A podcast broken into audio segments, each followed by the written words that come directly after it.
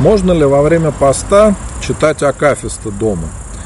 В уставе мы не найдем каких-то запретов на эту тему, но поскольку акафист чаще является таким радостным молитвословием, когда мы вспоминаем о жизни святых, о каких-то событиях, и всегда говорим там «радуйся, радуйся», а пост – это время совершенно другое по духу, когда мы вспоминаем о своих грехах, когда мы больше молимся с покаянием.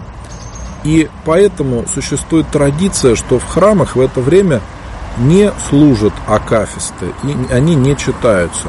Но дома, если вы хотите, то вы можете это делать, какого-то запрета не будет. Но все-таки я бы порекомендовал во время поста лучше почитать псалтырь, почитать Евангелие, а когда пост закончится, снова вернетесь к акафистам. Помоги Господи.